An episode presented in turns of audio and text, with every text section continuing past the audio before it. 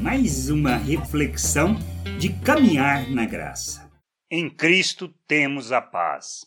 Jesus ensinando aos seus discípulos no Evangelho de João, capítulo 16, versículo 33, afirmou: Eu digo isso para que, por estarem unidos comigo, vocês tenham paz. No mundo, vocês vão sofrer aflição, mas tenham coragem. Eu venci o mundo. Duas coisas aprendemos com essas palavras. No mundo, passaremos por aflições, por lutas, por problemas. E que, mesmo passando por elas, por estarmos em Cristo unidos com Ele, teremos da verdadeira paz. A paz não depende das circunstâncias que nos envolvem, mas de compreendermos onde estamos, pois se andamos em Cristo, nele, mesmo que o mundo à nossa volta esteja totalmente abalado, ainda assim teremos paz, da verdadeira paz. Não existe outra maneira de viver e nem onde andarmos que não em Cristo, pois se estamos unidos com Ele, podemos experimentar da verdadeira vida e da paz que por Ele foi prometida, e ela independe das nossas aflições, que possamos compreender e desfrutar da verdadeira vida